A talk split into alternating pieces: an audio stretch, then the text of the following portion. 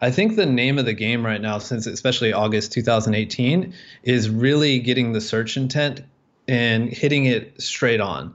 So let's say, for example, like uh, we we have a page that's talking about the benefits of fish oil. Like you can write a twenty thousand word article on the benefits of fish oil, and that's fine.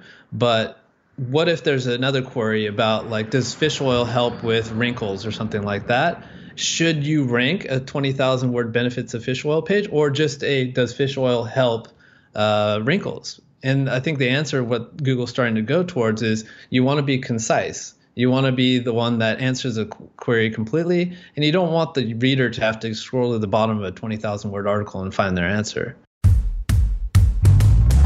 This is the WP Elevation Podcast, helping WordPress consultants elevate.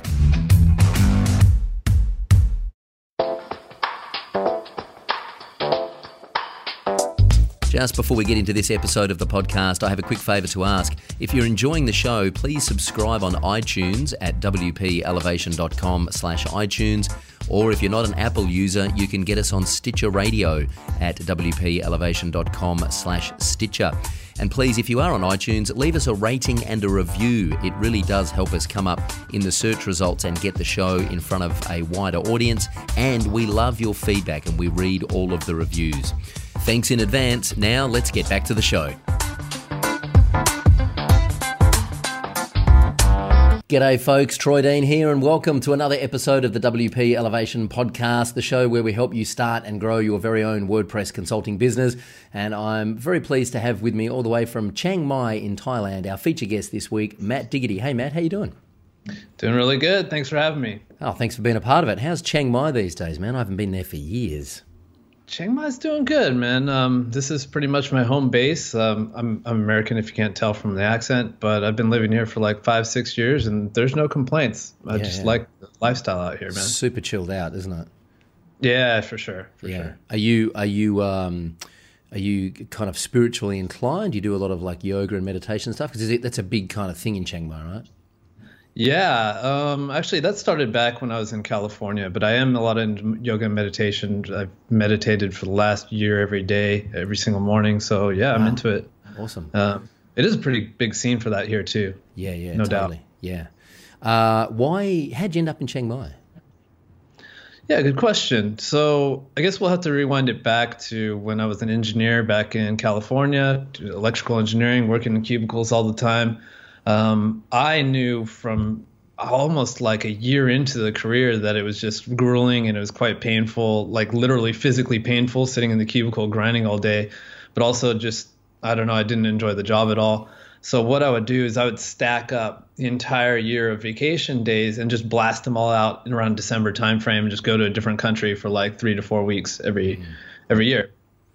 And when I came to Thailand and specifically Chiang Mai, it just felt like home for some reason. Mm. Uh, then it was always like in my journal, it'd be like uh, I'd be talking about, yeah, I could totally live here. And then one day it just snapped, you know, like I I literally totally could live there. And so I just pulled the trigger, quit the job, and packed my bags, sold all my crap, and moved over to Thailand. And wow. it's been a fun ride since. It's not even so much that that Thailand is my permanent home. It's kind of like my base. I would say I'm traveling maybe 40% of the year, and wow. I love it, man. absolutely love it. Um, did you have a plan when you quit your job and moved to Chiang Mai, or were you just going to kind of figure it out on the way?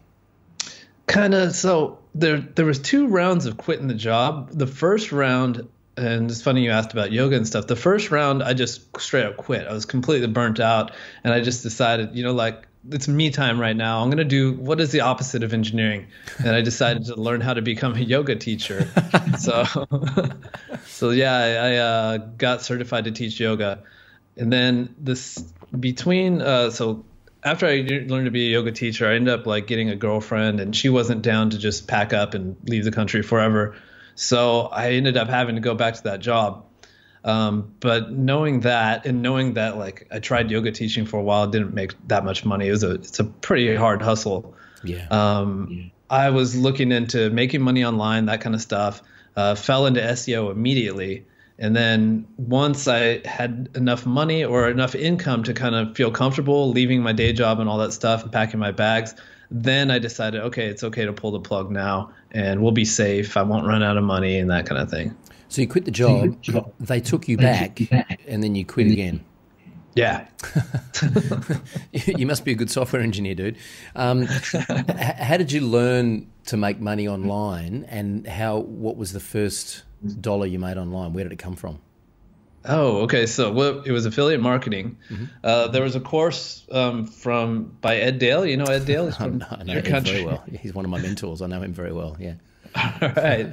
Give him a shout out for me, man. Um, so that course, the 30 day challenge, um, we were, I was going to these meetup.com meetups um, for, for the four hour work week. Mm-hmm. And we would have like little, you know, book reviews and people would talk about their muses and stuff. And at that time, everyone was doing the 30 day challenge. It's like, what is this thing? And they're like, well, you do this thing called SEO. And then at the end of 30 days, you make $1. So I was like, okay, I'll try that out. And freaking worked. So that was my first step into making online. It was SEO, and I still do SEO now. So thanks, Ed. Good man. Yeah, yeah. Uh, dude, it's such an interesting story. Um, I made my first sixty dollars online by uh, by starting a affiliate website uh, called ecoffeemachines.com, and I was reviewing coffee machines actually, I wasn't really. I was copying other people's reviews and just spinning them and yeah. uh, putting them up on my website, SEOing them, and then selling uh, coffee machine, uh, you know, as an affiliate on Amazon. I didn't sell any coffee machines, but that wasn't the point. Uh, I actually ended up selling the website on Flippa. Uh, for sixty bucks, I was like, I just got to get this thing out of my like, I just just get rid of it, and it was slightly SEO. And some guy offered me sixty bucks. I'm like, yeah, good, it's done. Um, and then Ed became my mentor, and I spent six months uh, I actually went and met Ed. I was such a huge fan. I still am a huge fan, and, and we're good friends now. And it's it's kind of surreal. Um, he comes and speaks at some of my events, and we hang out every now and then. And um, you know, it, it's uh, it's it's quite amazing. I spent so many weeks watching that guy on video and learning from him, and now to be able to call him a friend, and he mentored me through kind of you know growing my business. So yeah, big shout out to Ed Dale. He's had an influence on a lot of people uh, over yeah, the years. Great.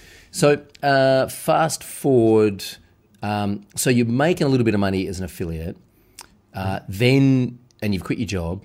Then how do you get how do you get the girl to get to Chiang Mai? We broke up. ah, there you go. no. Simple solution. I'm going to Chiang Mai. You're coming with me or you're not, but I'm going to Chiang Mai.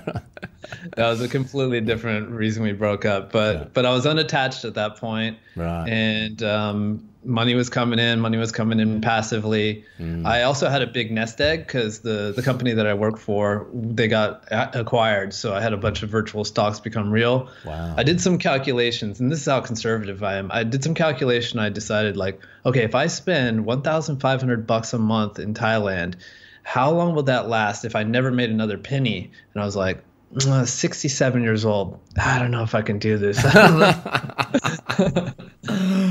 but I ended up doing it, and um, I mean, honestly, stepping away from the engineering job is, which was a six-figure year job, not bad at all, was also the biggest, best career play I've ever made in my life. Like just joining the entrepreneurial game has it's been life changing. So yeah, well, I'm curious about the uh, the mindset kind of tricks that have to go on, or the self talk that has to go on to get you into a position where you can back yourself to do that? Because it's a really scary thing to walk away from that kind of security, isn't it?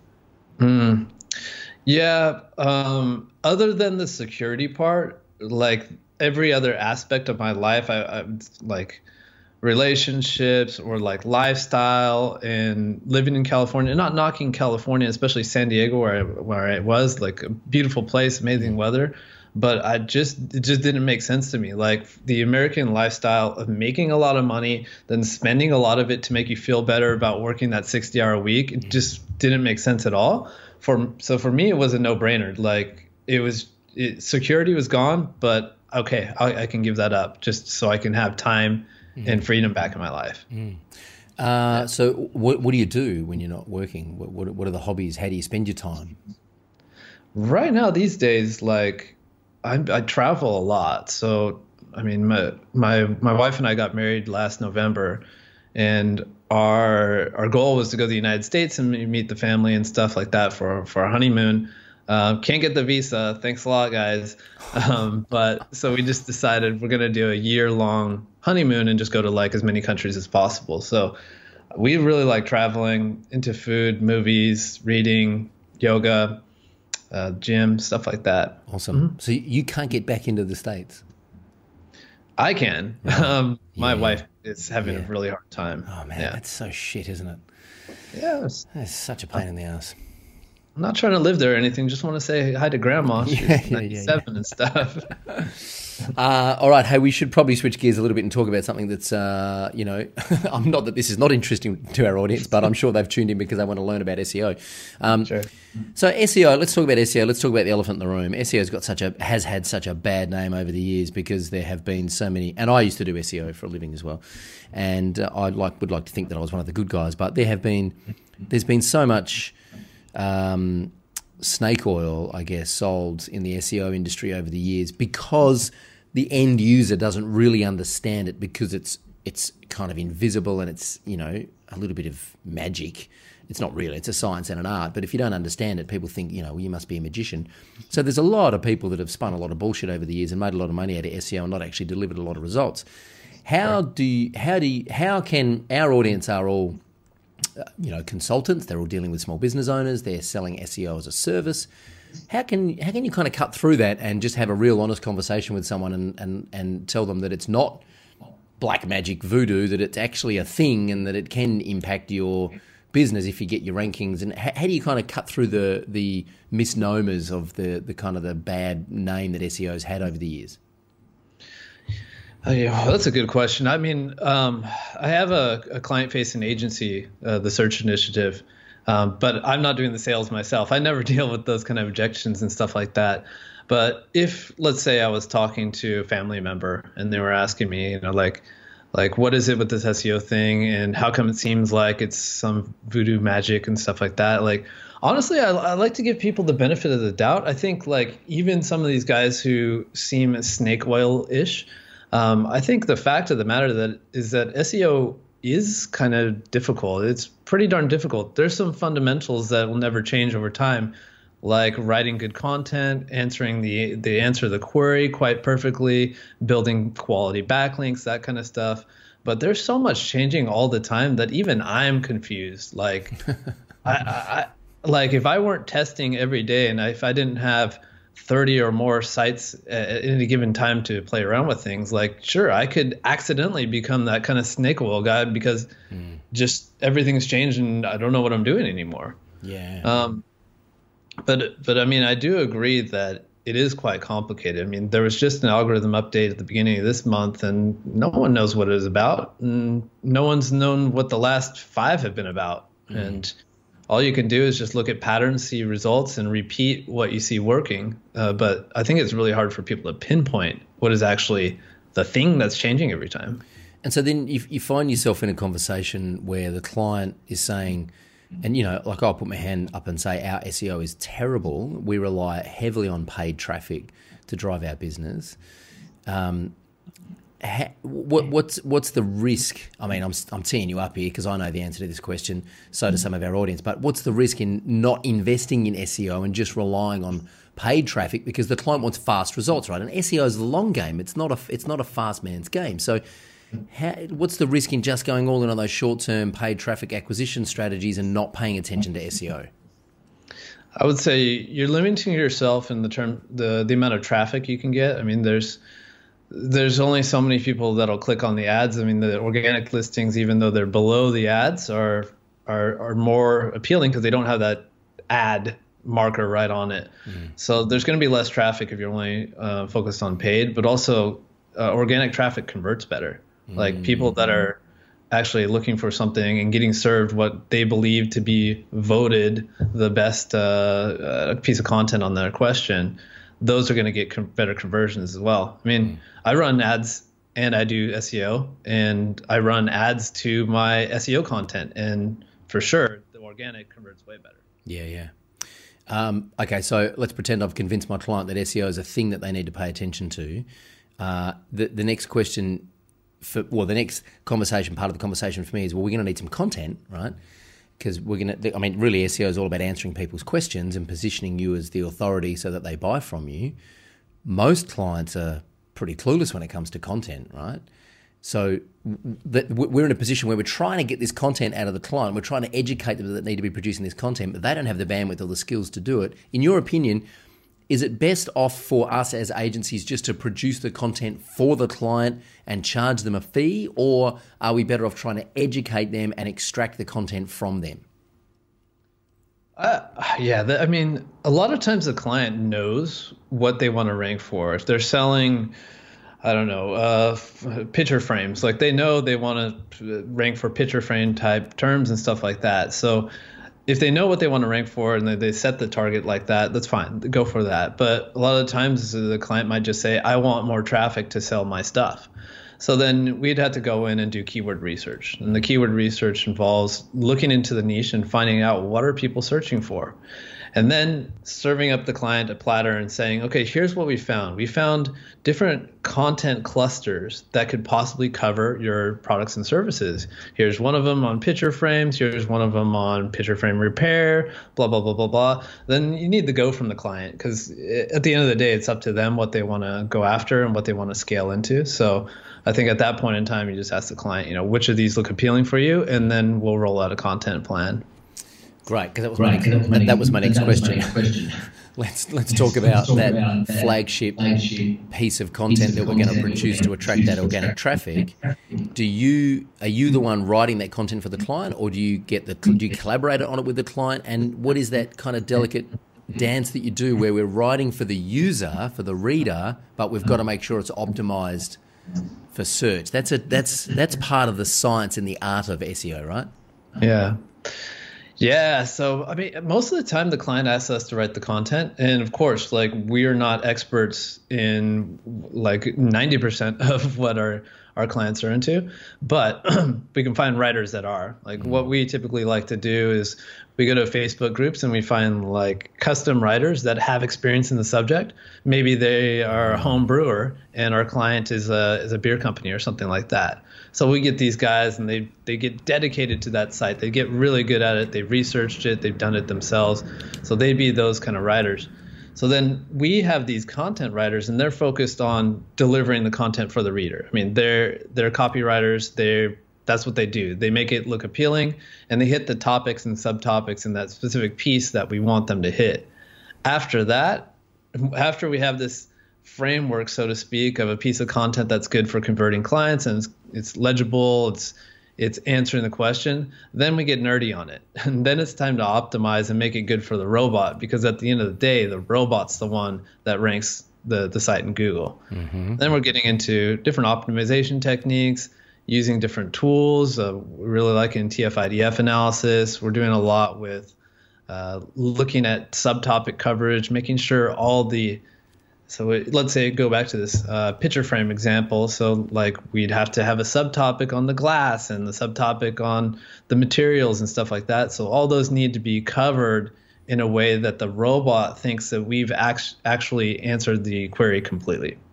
Hmm. I really like that phrase. You've answered the query completely. I've n- I haven't heard that articulated like that before. Is it? Is that like did, did, I miss an SEO meetup somewhere? Is that a thing, or is that just like a phrase that you you like to play around with, or is that something that's well known amongst SEOs?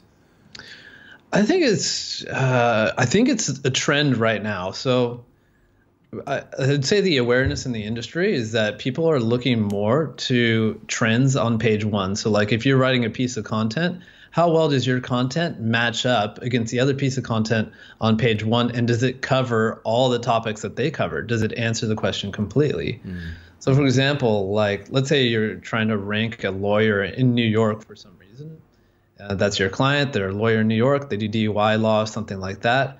So you might assume that they want to talk about all these uh, parts about the litigation process and the prices and stuff like that. But it could be the case that 10 out of 10 of the people on page one are have a whole section on court dates, like when you schedule the court date and stuff like that. You won't know that from your keyword research. You would actually need to go into the search results and see like hey, there's this whole thing we need to talk about to answer the question completely. Wow. You know? And that's that that's what takes time because as you say, there's no tool that can kind of just scrape that and package it up in a nice little PDF report or an Excel spreadsheet, right? Almost. Um, I would say there's like two techniques that you can do that. You can load all the pages on page one and just look at their H2s, look at their subtopic sections, and you see like, okay, these are the ones that they've covered. These are the ones that we've covered. What's the difference? Let's start writing those too. Yeah. But there's also tools like uh, TF-IDF analysis. We're using uh, Link-Assistant's Website Auditor, which mm-hmm. is really good and basically it'll just tell you what are the common words and phrases that are used on the on the websites on page one what are the ones that you have and what's the difference? Where do you need to add those words? Link assistant that's part of the seo power suite desktop suite of, of, of software tools right yeah. Mm-hmm. Yeah, yeah. Is that I? It's funny you mention that because I haven't come across many people that talk about this. I've spoken to a lot of SEO people on this podcast over the years, and hardly anyone. Everyone talks about Moz and AccuRanker and SEMrush and Ahrefs and all that kind of stuff. No one really talks about the SEO Power Suite. Do you rate that as a, a kind of a, a suite of tools to use as part of your arsenal? Uh, as far as SEO Power Suite goes, like I'm only using their TF-IDF feature. Um, I played around a little bit with their site audit stuff. You know, it's just checking for like missing title tags, dis- description, stuff like that. But I'm getting that from Ahrefs anyway, so there's a little overlap. Got it. But I, I do really like its TF-IDF optimization. And there's all this debate going around on about like you know Google's most likely not using TF-IDF term frequency inverse document frequency in their algorithm, but in my testing, I've seen time and time again there's high correlation with the sites that are ranked higher that have do that do have good TF-IDF correlation. So mm. that's the best we got. Um, I'm going to come. I'm going to talk more about tools in a moment because a I'm a geek and I love them, but b our audience yeah. also love to know what you know the experts are using. Um, so uh, let me talk about uh, content. I just want to park here on content for a second does quali- does quantity matter as far as you're concerned, or like are, should we be producing the three thousand word or the fifteen thousand word epic blog post that answers the query completely, or should we be producing lots of content that then points back to that kind of cornerstone epic piece? Yeah, so that's a really good question. Really, really good question, very timely. I think the name of the game right now, since especially August 2018, is really getting the search intent and hitting it straight on. So let's say, for example, like uh, we we have a page that's talking about the benefits of fish oil. Like you can write a 20,000 word article on the benefits of fish oil, and that's fine. But what if there's another query about like does fish oil help with wrinkles or something like that? Should you rank a 20,000 word benefits of fish oil page or just a does fish oil help uh, wrinkles? And I think the answer, what Google's starting to go towards, is you want to be concise. You want to be the one that answers a query completely, and you don't want the reader to have to scroll to the bottom of a 20,000 word article and find their answer. Mm. So I, I think the name of the game right now and what we've been doing and seeing great results is like just just looking to see what's on page one. How many words are they writing? And and trying to blend in there. Maybe you up them a little bit. Maybe you add 10% more content than than the the, the mean, for example. But uh, it's working really well. It's working really well. Uh, very popular a few years ago. I don't know how long it was ago, but you know, in the last couple of years, Brian Dean's uh, from Backlinko, his skyscraper technique, it kind of became a very popular thing. Is that is that a recommended? Strategy, which basically is to take like what's ranking really well for something and just write a better version of it or a more updated version, or you know try and basically stand on the shoulder of giants, someone who's already done the work with the keyword research and got the ranking, and then just basically model what they're doing and make a better version. Is that a is that a viable strategy? Yeah. So I, I think um, I mean I think that's what just happens all the time in SEO. Like if if me and you were to go on in a project and we're like, oh, let's rank for this keyword, we get to number one. And we how we got there is we reverse engineered the first guy, and then we just did better. Then what's going to happen is everyone below us is just going to do the same to us. I feel like that's just inf- infinitely what happens with SEO in the first place. But I, I think um, in you know, you can correct me if I'm wrong, or Brian can jump on and correct me if I'm wrong. But I believe like the idea of skyscrapers just to make it just a, a massive, gigantic post. Um, whereas that might not be the best tool. It might be overkill in terms of word count and not exactly hitting the search intent perfectly. Mm. That said, skyscraper pieces of content are amazing for gathering links up. So they're very linkable assets. People love to link it, link to them. So they serve a purpose for sure in terms of backlinks and serve in terms of being a a Swiss Army knife or a panacea for answering all types of queries. I, I'm not sure. Um, th- that's uh, awesome. And uh, Brian Dean, if you're listening to this, please, I'd love to get you on the podcast. So if anyone listening to this has got a connection to Brian Dean, please hit me up because I would love to get him on the podcast. Um, I just actually mentioned that for the person who writes the show notes for the podcast because they also do the outreach for guests. So can someone get Brian Dean on the show, please? That would be fantastic. Um, uh, in terms of, uh, ha- so you know, if I mean, and this is this sounds like an obvious strategy that you reverse engineer the, the person who's at number one, and then you know if you get to number one, someone's going to reverse engineer you and try and knock you off your perch. And I know it's a competitive game and it's it's perpetual, but how, once you're at number one or in the you know on the first page, how do you protect yourself? How do you try and uh, prevent someone else just coming along and, and, and overtaking you? Yeah. So it's yeah, that's tricky because once you're at number one, I mean, there's nowhere else to go. So should you even allocate a, a budget for backlinks? Um, we do, we do still, um, we definitely do.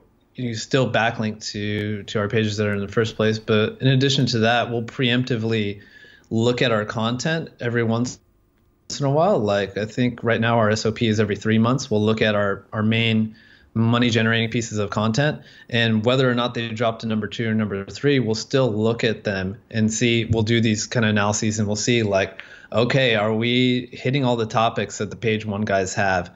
Uh, do we still have good time on site? Are we getting the clicks you know all these kind of things? And we'll do rewrites. I mean we our biggest money maker right now in, in the dieting niche is uh, we just completely reroll all the content and we're not we're, we're not doing bad at all. We're just trying to uh, hold our place. Yeah. Wow, that's really interesting. We're um, just going through that process at the moment of uh, getting our top ranking posts and doing updates because they're a couple of years old. So we're just updating them with you know new information, things that have changed, trends in the industry. Mm. Um, okay, I want to just pivot a little bit towards the. Uh, first of all, before we get into the tools, talk to me about backlinking. Uh, if I don't know what I'm doing, and let's pretend I don't, because I don't. Uh, what's the what's the best place to start to build backlinks? You said put aside a budget for building backlinks. What, what, where does that budget go? Is it is it just a manual kind of outreach, building relationships with people, getting them to update their post to link to you? What's what's the backlinking strategy for 2019?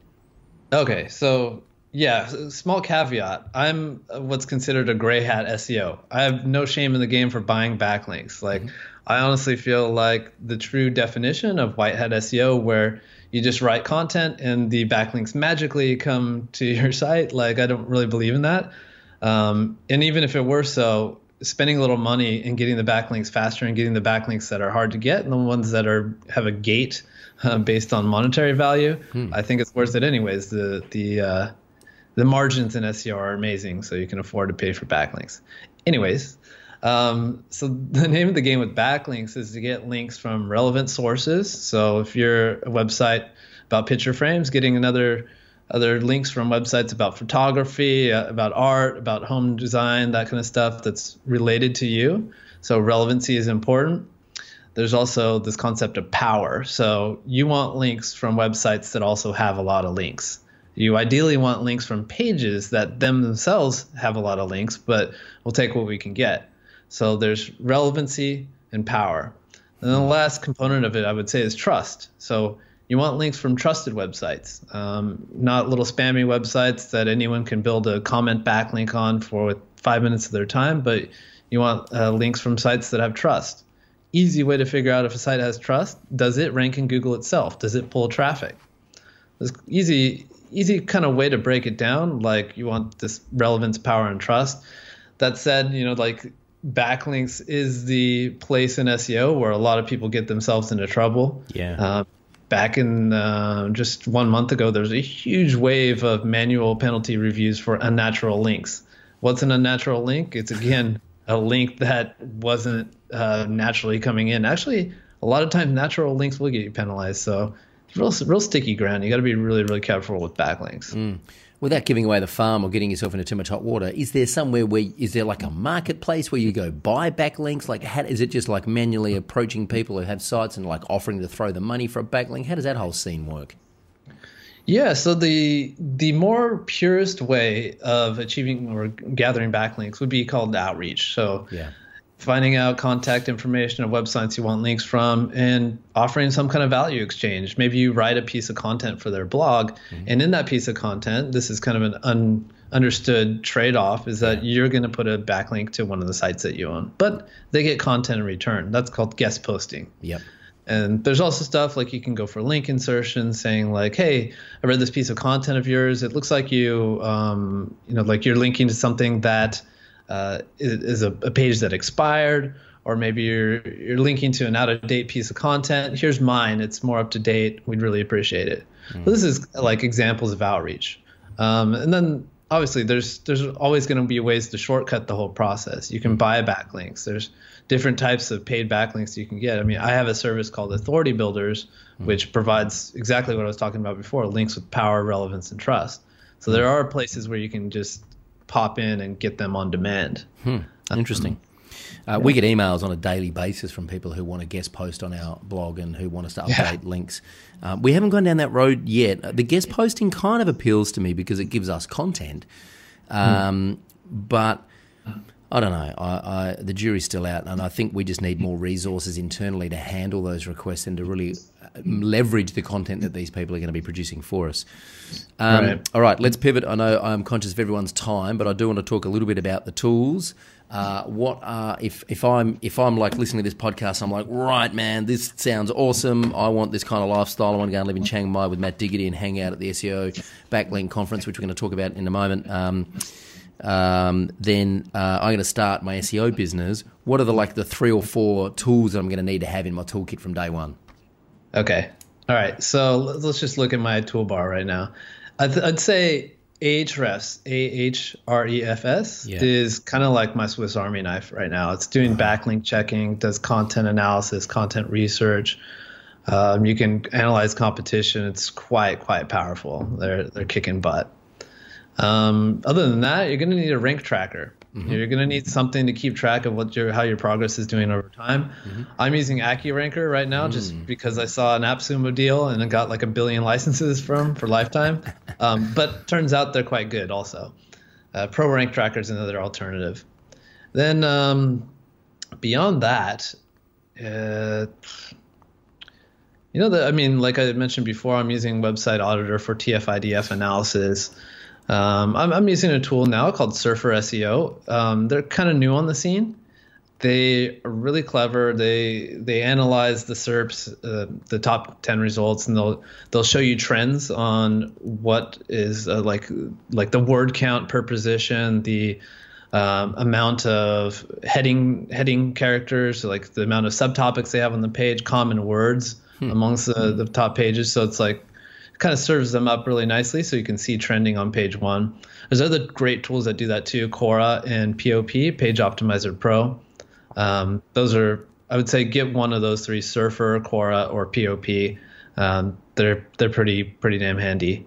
Hmm. And other than that, like Ahrefs is, I, I honestly, if Ahrefs or maybe even like an alternative to Ahrefs, maybe um, honestly, yeah, just Ahrefs. If Ahrefs didn't exist, my my life, my SEO workload would probably be twice as difficult. Wow. Awesome. Okay, there's a whole list there we're going to put in the show notes. Ahrefs, AccuRanker, ProRank Tracker, the SEO Power Suite, Surfer SEO. Is that what it is? Surfer. Surfer SEO. Cora. How do you spell Cora? C O R A. C O R A, not to be confused with Quora, the question and answer website. Cora and Page Optimizer Pro. All right, we're going to stick all them in the show notes. Um, now, talk to me about the conference, the SEO conference in Chiang Mai. What's it called? When is it? How do people get involved? The SEO conference in Chiang Mai is called the Chiang Mai SEO Conference. We have Very trouble cryptic. with finality over here. Very cryptic. Yeah, so um, this is our third year. Um, the past two years, it's been a blessing. We sold out every time. This wow. year, we're, we're looking to sell out again. Awesome. Uh, it's in Chiang Mai, and it's on the 14th and 15th of November. What I can say is unique about this conference is it's not a conference that agencies will send their VAs and their secretaries to to take notes. This is a conference full of entrepreneurs, thought leaders, uh, agency owners, super affiliates. Like this is a high level conference, and it attracts high level speakers great networking. We have a fun time. We party a little bit, sometimes a lot. Um, but it's, it's a really good time and it's a full week long. Like we start on Monday and it ends on Friday and wow, it's it's become quite a nice culture too. Awesome. And where do people find out more about that? ChiangmaiSEOconference.com. Awesome. If you search Chiang Mai SEO Conference, I guarantee the SEO on that site will be pretty good and should come up in the search rankings. It's, it's all right. and you've also got a course. Did I see a course that you've got called Backlink Blueprint or something? Uh, that's a free lead magnet. Um, like yeah it's just a pdf i got on my site. If you want to learn more about like my approach to seo it's diggitymarketing.com mm-hmm. everything that i do is test based that's the engineer background for myself. So i don't mm. i don't really theorize about stuff. I'll actually perform tests. So in my blog it's just chock full of like what i found from actual experience mm. and single variable testing and stuff like that. So if you're into nerdy stuff that's a good place to go. diggitymarketing.com yeah Fantastic. Matt Diggity, this has been uh, an absolute pleasure having you on the show. I've learned a lot. I know this has been great for our audience, and uh, thank you very much for your time. And I look forward to keeping in touch. Appreciate it. Take care. Thanks, gang. That's another episode of the WP Elevation podcast. Please subscribe over on iTunes at wpelevation.com slash iTunes. Hit us up on YouTube and Facebook. Leave us a rating and a review on iTunes, by the way, because it really does help us come up in the search results. Uh, I look forward to speaking with you again very soon on the podcast. Until then, I'm Troy Dean. Go Elevate.